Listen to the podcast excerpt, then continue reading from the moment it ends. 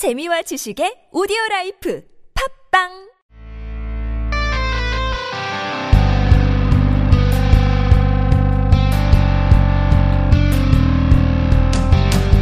만화 골라주는 남자 만골남 M씨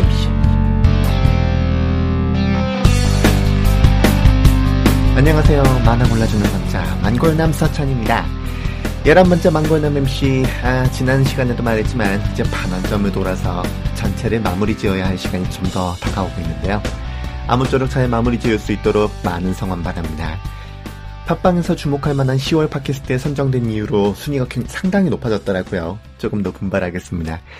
20회 이후의 계획은 아직 잡혀있지 않습니다. 적극적인 스폰싱이 들어온다면 뭐 그 이후 기획이 가능해질 텐데요. 아직은 뭐 점점점이네요. 어쨌든 정해진 분량만큼은 무사히 진행할 수 있도록 하겠습니다. 자, 지난 시간에요. 여성 혐오, 뭐 여성 차별, 여성 인권 이슈와 관련한 작품이죠. 예, 2회차 소개작 7층에 관한 애프터 서비스를 진행했는데요. 방송 중에 언급했던 내용 가운데에서 저한테 여성들이 남성들을 혐오하고 있고 이제 곧 여성들이 남성들에게 증오 범죄를 저지를 것이다 라고 하면서 막아야 된다. 그렇게 말하던 사람이 있었다 했었죠. 제가 만골남 M씨의 2회차 방송을 들어보라고 했을 때에는 아, 내 생각하고 너무 거리가 멀 것이기 때문에 듣지 않겠다라고 분연히 말하긴 했었는데요. 지난 10회차에서 그 이야기들이 고스란히 소개가 됐으니까 글쎄 어쩌셨을려나 모르겠습니다. 다만 들었는지 안 들었는지 이후에 이런 말을 남기긴 했더라고요. 서찬휘 씨는 남자면서 페미니스트인 사람인데 사실 남자이면서 페미니스트인 사람이 생각보다 꽤 있다고 한다. 근데 문제는 저 아저씨가 아니 다른 남자 페미니스트가 간과하는 게 여자 페미니스트들은 남자라면 같은 페미니스트라도 믿지 않는다. 네, 아, 어디서부터 지적해야 될지 알 수가 없는, 없을 정도인데요. 저는 이 방송을 들으시는 남성분들께서는 다른 건 둘째 치고 이런 식의 무지는 보이지 않으셔서 아무쪼록 평화로운 선진사회 이루기 이바지해 주시길 강력하게 기원합니다. 페미니즘은요, 여성 우월주의도 뭐 여성이 무조건 남성에게 핍박받고 있다, 뭐 그렇게 설파하는 종교도 아니고요. 약자를 향한 차별과 인권 침해에 반대하는 주의입니다. 그리고 여기서 말하는 약자하고 강자는 당연히 물리적으로도 마찬가지지만 일종의 사회적 권력 관계라든지 인적 비율에 따라서 규정되는 부분이 좀 큽니다. 그리고 상대적으로 나보다 약한 이라고 하는 것이 기준, 기준이 되기도 하죠. 매우 빈번하게 말입니다. 단적으로 어떤 사람이 여성에 관해서 어떤 관점을 보이는가는 곧바로 성소수자, 장애인, 유색인, 외국인 노동자 등을 어떻게 보는가로 바로 연결됩니다. 그리고 이 관점은요, 또 곧바로 특정 직업, 특정 지역을 어떻게 보는가로도 사실은 연결됩니다. 핵심은요, 사람이 어느 사람을 어떻게 보는가, 라고 생각을 합니다. 그런 지점에서 이 문제가 정치적일 수밖에 없다고 보고요. 그리고 어느 한 지점에서 차별을 용인하는 시선을 지니고 있다라고 하면요. 다른 사람에게도 마찬가지로 행동할 건 당연한 일입니다. 이 사람에게는 안 해도 저런 사람에겐 이래도 된다라고 하는 최소한 현대 사회의 민주주의를 기, 본 이념으로 채택하고 있는 나라에서는 용납될 수 없는 관점이라고 하는 거죠, 이거는. 페미니즘은요, 약자를 넘어서 사람 자체에 관한 관점에 대해서 끊임없이 점검할 계기를 마련해 줍니다. 단지 남성을 적으로 돌리면 페미니스트인 게 아니고요. 지난 시간에도 말했지만 등신 총량의 법칙은 어디에나 있기 마련이라서 페미니스트이든 아니든 M1 입장으로 민폐 끼치는 사람은 일정 비율로 섞여 있기 마련입니다. 바꿔 얘기하면요. 남성들은 딱히 등신이 아닌 것 같은 사람도 관성적으로 여성들에게 피해를 입혀왔기 때문에 더 문제고요. 피해를 끼치는 거는 등신들 정도까지로 한정시키고 아닌 사람은 그러지 않은 쪽으로 가야 되겠습니다. 앞서 소개한 사람처럼 페미니스트하고 여성을 딱 분리시켜서 걔네는 네가 아무리 페미니스트라고 해도 안 믿을 거야 라든지 일반적인 여성하고 페미니스트는 달라 라든지 그런 식의 말을 하는 건요, 확실하게 민폐입니다. 심지어 전 스스로 페미니스트라고 말한 적도 없어요. 저는요, 애초에 제가 함부로 페미니즘을 이해하고 있다, 뭐 여성을 이해한다고 여기고 있다고 자만하지 않기 위해서 나는 페미니스트입니다 라는 해시태그를 SNS 달아다, SNS에서 달아달라는 제안이 있었어요. 그 제안에 응하지 않았거든요. 그죠? 끊임없이 시선을 점검하고 조심하고 있을 뿐입니다. 남성으로서 여성을 어떻게 대하느냐가 다른 사회 구성원들을 어떻게 대하느냐로 연결된다고 했는데요. 요즘은 저놈들을 우리 사회 구성원에서 제외해야 한다, 제외시켜야 된다라고 하는 식의 발언들이 워낙에 횡행하는 마당이죠. 굉장히 심각하게 우려스러운데 저런 이야기를 아무렇지도 않게 하는 사람들이 가정에서, 직장에서, 뭐 어쨌든 가장 가까이에 있는 자기보다 약한 사람들을 어떻게 상대하고 있을까라고 하는 게 정말 훤히 보이는 겁니다. 페미니스트들은요, 오랜 시간에 걸쳐서 이런 게 문제라고 말해온 사람들입니다. 여성의 참정권을 예로 들자면요, 정말 오랜 시간에 걸쳐서 매우 지디멸렬하고 괴롭고 심지어는 과격하기도 한 투쟁을 거쳐서 가까스로 얻어낸 권리거든요. 한국에선 이제서야 좀 불편한 정도라고 하는 소리가 나오, 나오고 있을 뿐입니다. 그런 앞에다 대고 평화적이고 온건한 방식을 쓰지 않기 때문에 문제. 라고 해봐요. 애만 소리일 뿐이고요. 아, 물론 일면 불편하죠. 네, 불편합니다. 때론 왜 저렇게까지 싶은 부분이 아주 없다면 그건 거짓말이겠고요. 하지만 그런 불편함을 놔둘 용기조차 없다면 겁먹을 개일 뿐입니다. 남성 여러분, 성기 권력의 수호자 여러분, 겁먹은 개꼴은 되지 말아야 되지 않겠습니까? 이런 분들한테 7층 다시 한번 추천하는 바고요. 자, 청취자분 가운데에서 거북이님께서 지난 회차를 듣고 어, 댓글을 달아주셨는데요. 그 댓글을 소개하고 베스트셀러 차트로 넘어가죠. 항상 재밌게 듣고 있습니다. 짧은 게 아쉬워서 2화 정도 모이면 듣고 있네요. 7층 AS를 들었습니다. 다른 데에서 여성 혐오에 대해서 말할 때면 분노에만 차서 그 기조만 유지했었습니다. 현재 진행형인 문제니까 어찌 시원하게 말을 끝낼 수 없었겠죠. 근데 분노를 담아서 강하게 말씀하시니까 좀 시원하네요. 역차별이네 뭐네 하는 꼴을 보면 그들과 동성으로서 부끄럽게만 느껴집니다. 네, 이렇게 적어주셨는데요. 저도 나쁘그렇습니다. 그러지 않으면 좋겠고요. 자, 그럼 전하는 말씀 들으시고 지난주 베스트셀러 차트 소개받으시겠습니다. 만화 골라주는 남자 망고남 MC는 만화 비평 전문 웹진 크리틱엠에서 제작합니다. c-r-i-t-i-c-m.com 크리틱엠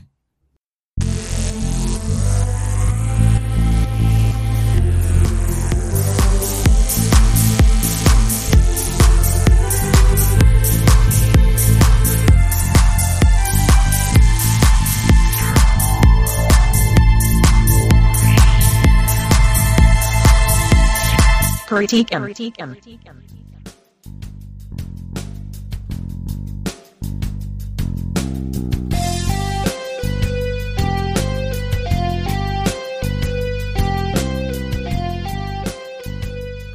지난주 베스트셀러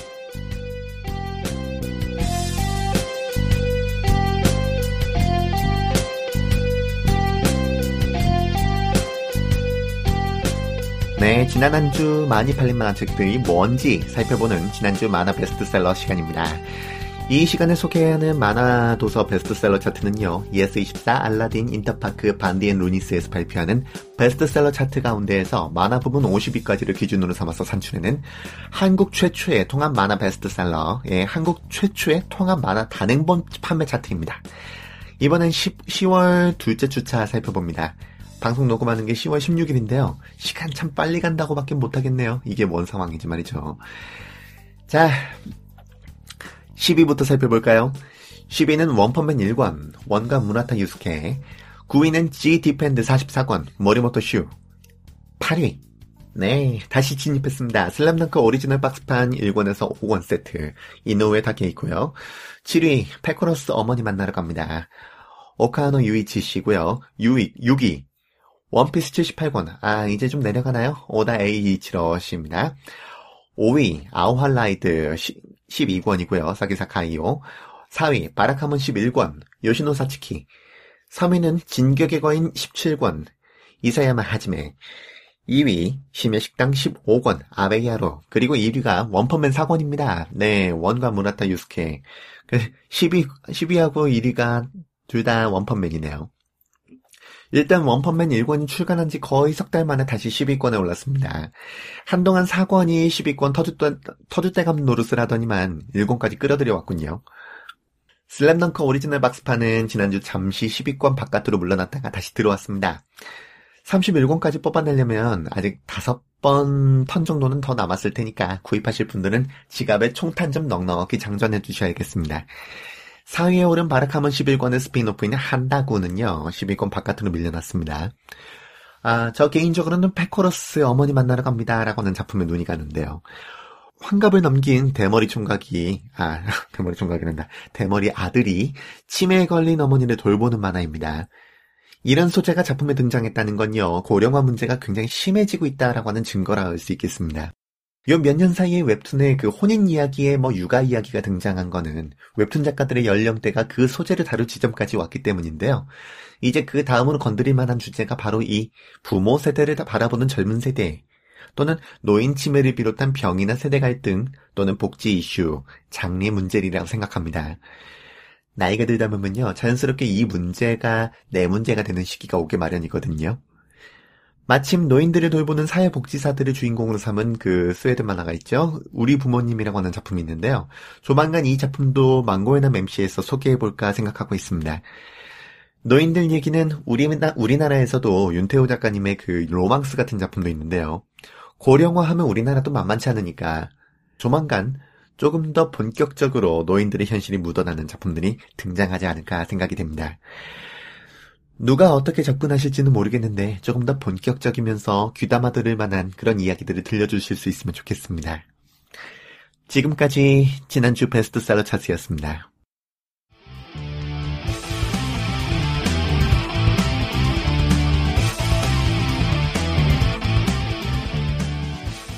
만고의 남의 상태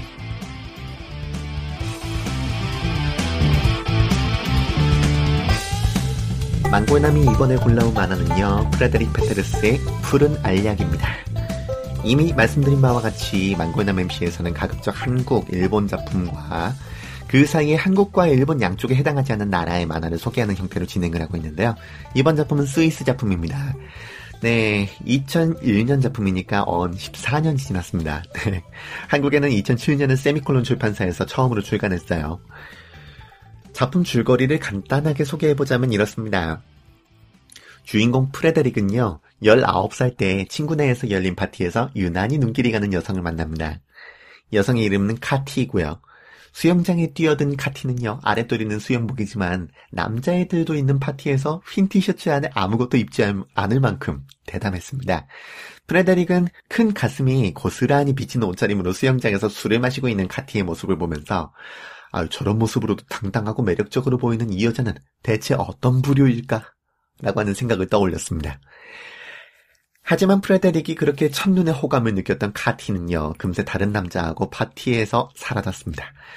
이후에 1년에 한 번 정도 우연히 마주치는 정도였던 카티는요, 6년여 만에 아이 엄마가 되어서 다시 만나게 됩니다. 카티는요, 얘의 쾌활함은 잘 보이지 않고 피로에 찌든 얼굴로 아이를 안고 있었습니다. 그리고 연말연시 파티 속에서는 혼자 덩그러니 마치 표류하는 뗏목 위에 앉아 있었죠. 카티는 부부싸움 끝에 이혼을 결심한 상태였습니다. 그런 카티에게 프레델릭은 말을 붙이고 이윽고 여러 대화 속에서 둘은 점차 가까워집니다. 얼마간의 시간이 흐르고 만남을 반복하면서 둘은 서로에게 호감이 생겼고요. 다 잘 되는 듯 했죠. 하지만 카티는 프레데릭의 집에서 오붓하게 식사를 하던 어느 날 마냥 좋을 것 같은 분위기 속에 한 가지 고백을 던집니다. 프레드, 난 에이즈 환자예요. 양성 보균자죠. 내 아들도요.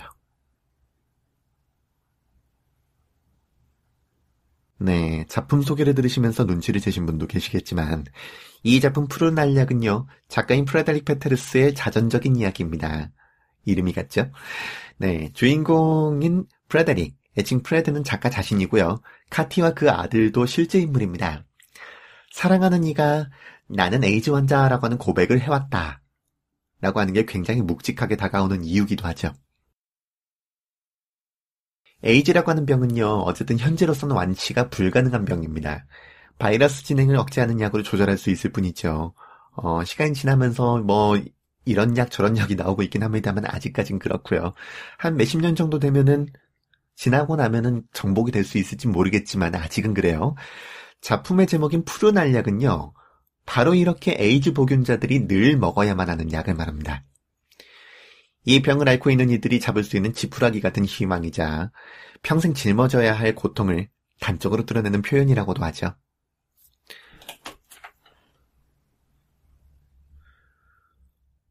물론 에이즈는 예전에 비해선 걸리면 얼마 안 가 죽는다 정도까지는 아니게 됐는데요. 그럼에도 어쨌든 에이즈는 굉장히 큰 압박입니다. 당연하죠. 완치되지 않는 병을 몸 안에 지니고 있는 거니까요.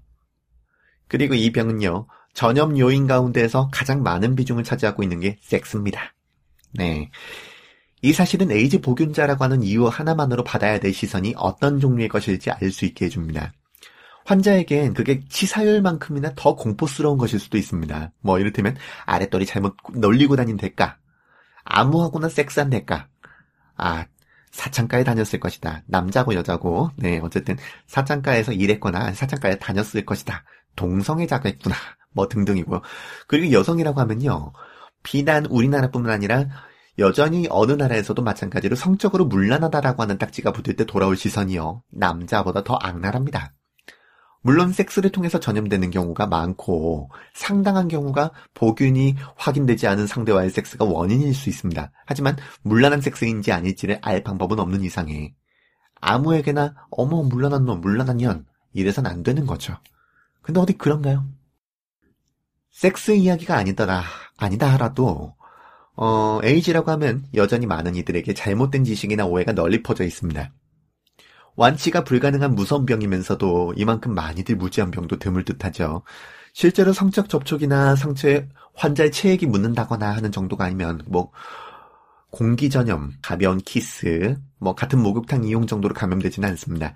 하지만 에이즈 환자와 같이 있다는 것만으로도 뭐 전염 위험성이, 위험성이 있다는 둥 하면서 호들갑을 떠는 경우도 많죠.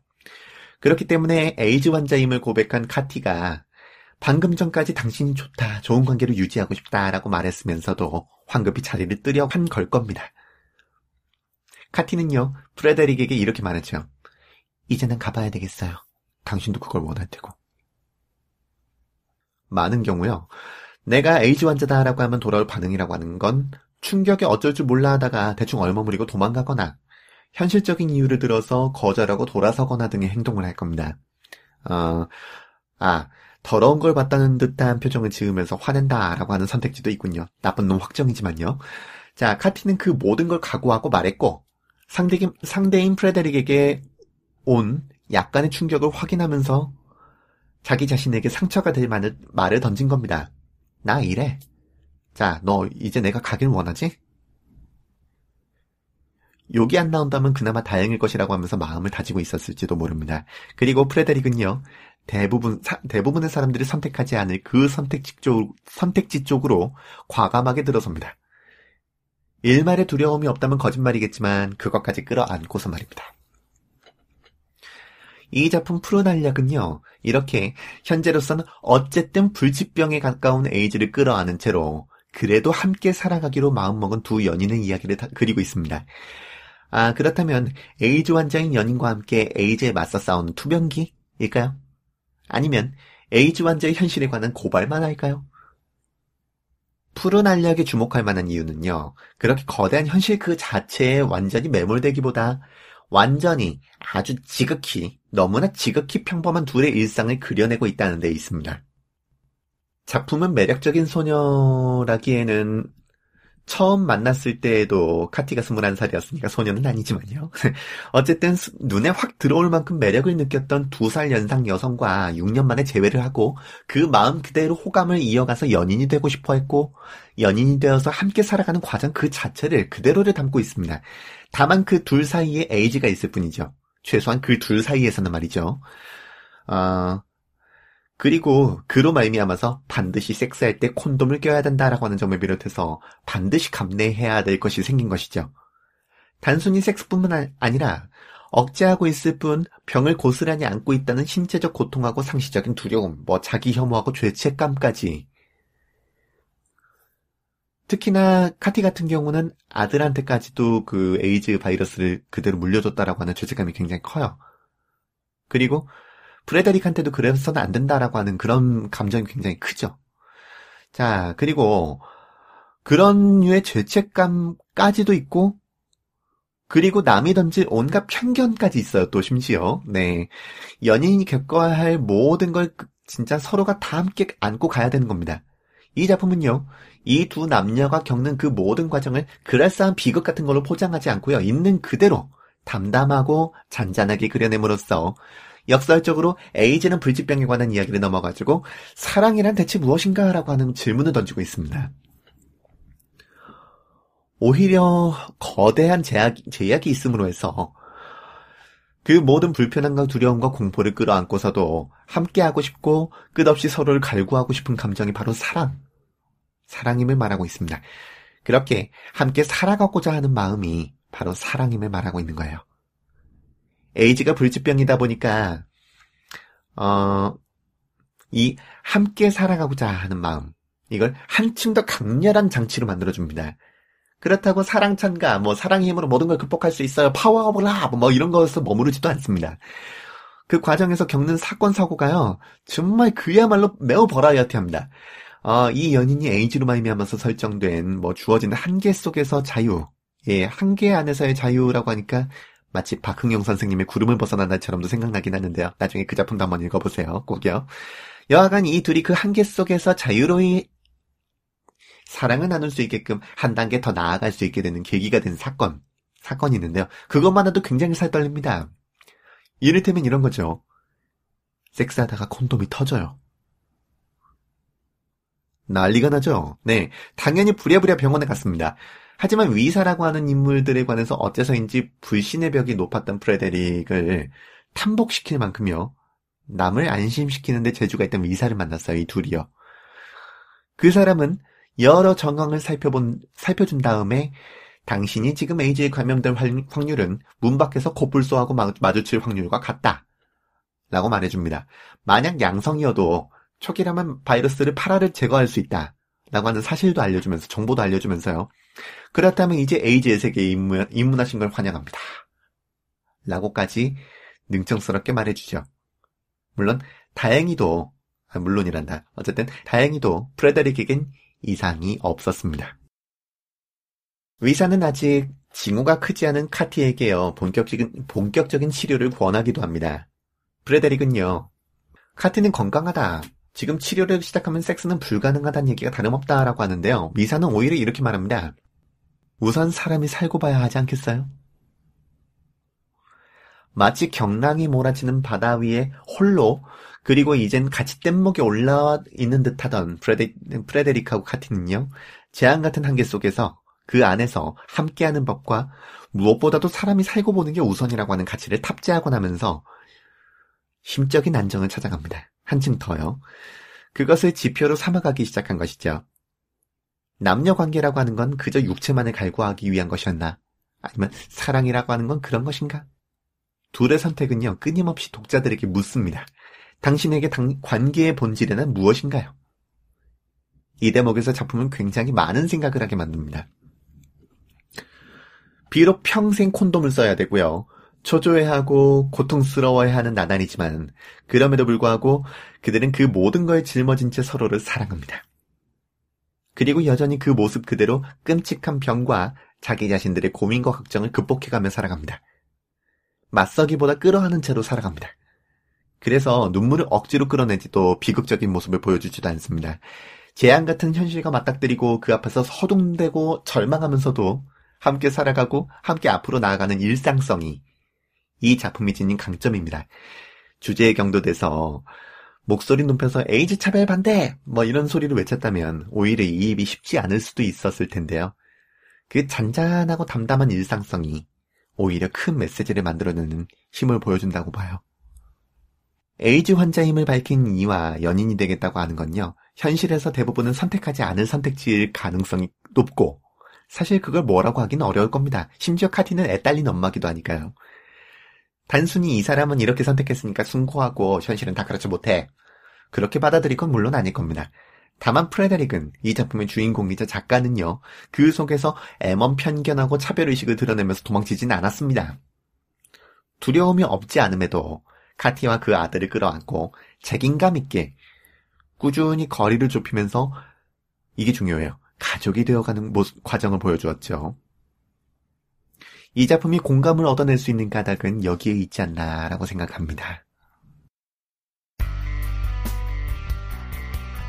이 작품을 보면서 저는 언젠가 봤던 필라델피아라고 하는 영화가 떠올랐습니다. 1993년 예, 영화인데요. 에이즈에 걸린 게이 변호사가 부당 해고를 당하자 회사와 법적 투쟁을 벌여서 승리하는 과정을 그렸습니다. 동성애도 에이즈도 별도로 다뤄도 한도 끝도 없는 주제긴 하겠습니다만 양쪽 모두 폭력적인 편견이 상존하는 주제기도 합니다. 푸른 한약과는 또 다르게 에이즈 환자로서 세상의 한 일면에 부딪히는 모습을 보여주는 작품입니다. 톰 행크스의 여령이 돋보이니까 한번 찾아보시면 더 좋을 것 같아요.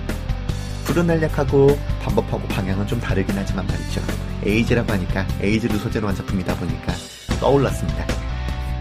자, 푸른 알약은요, 제가 갖고 있는 책이 2007년도 판인데, 우리나라 판이에요. 예.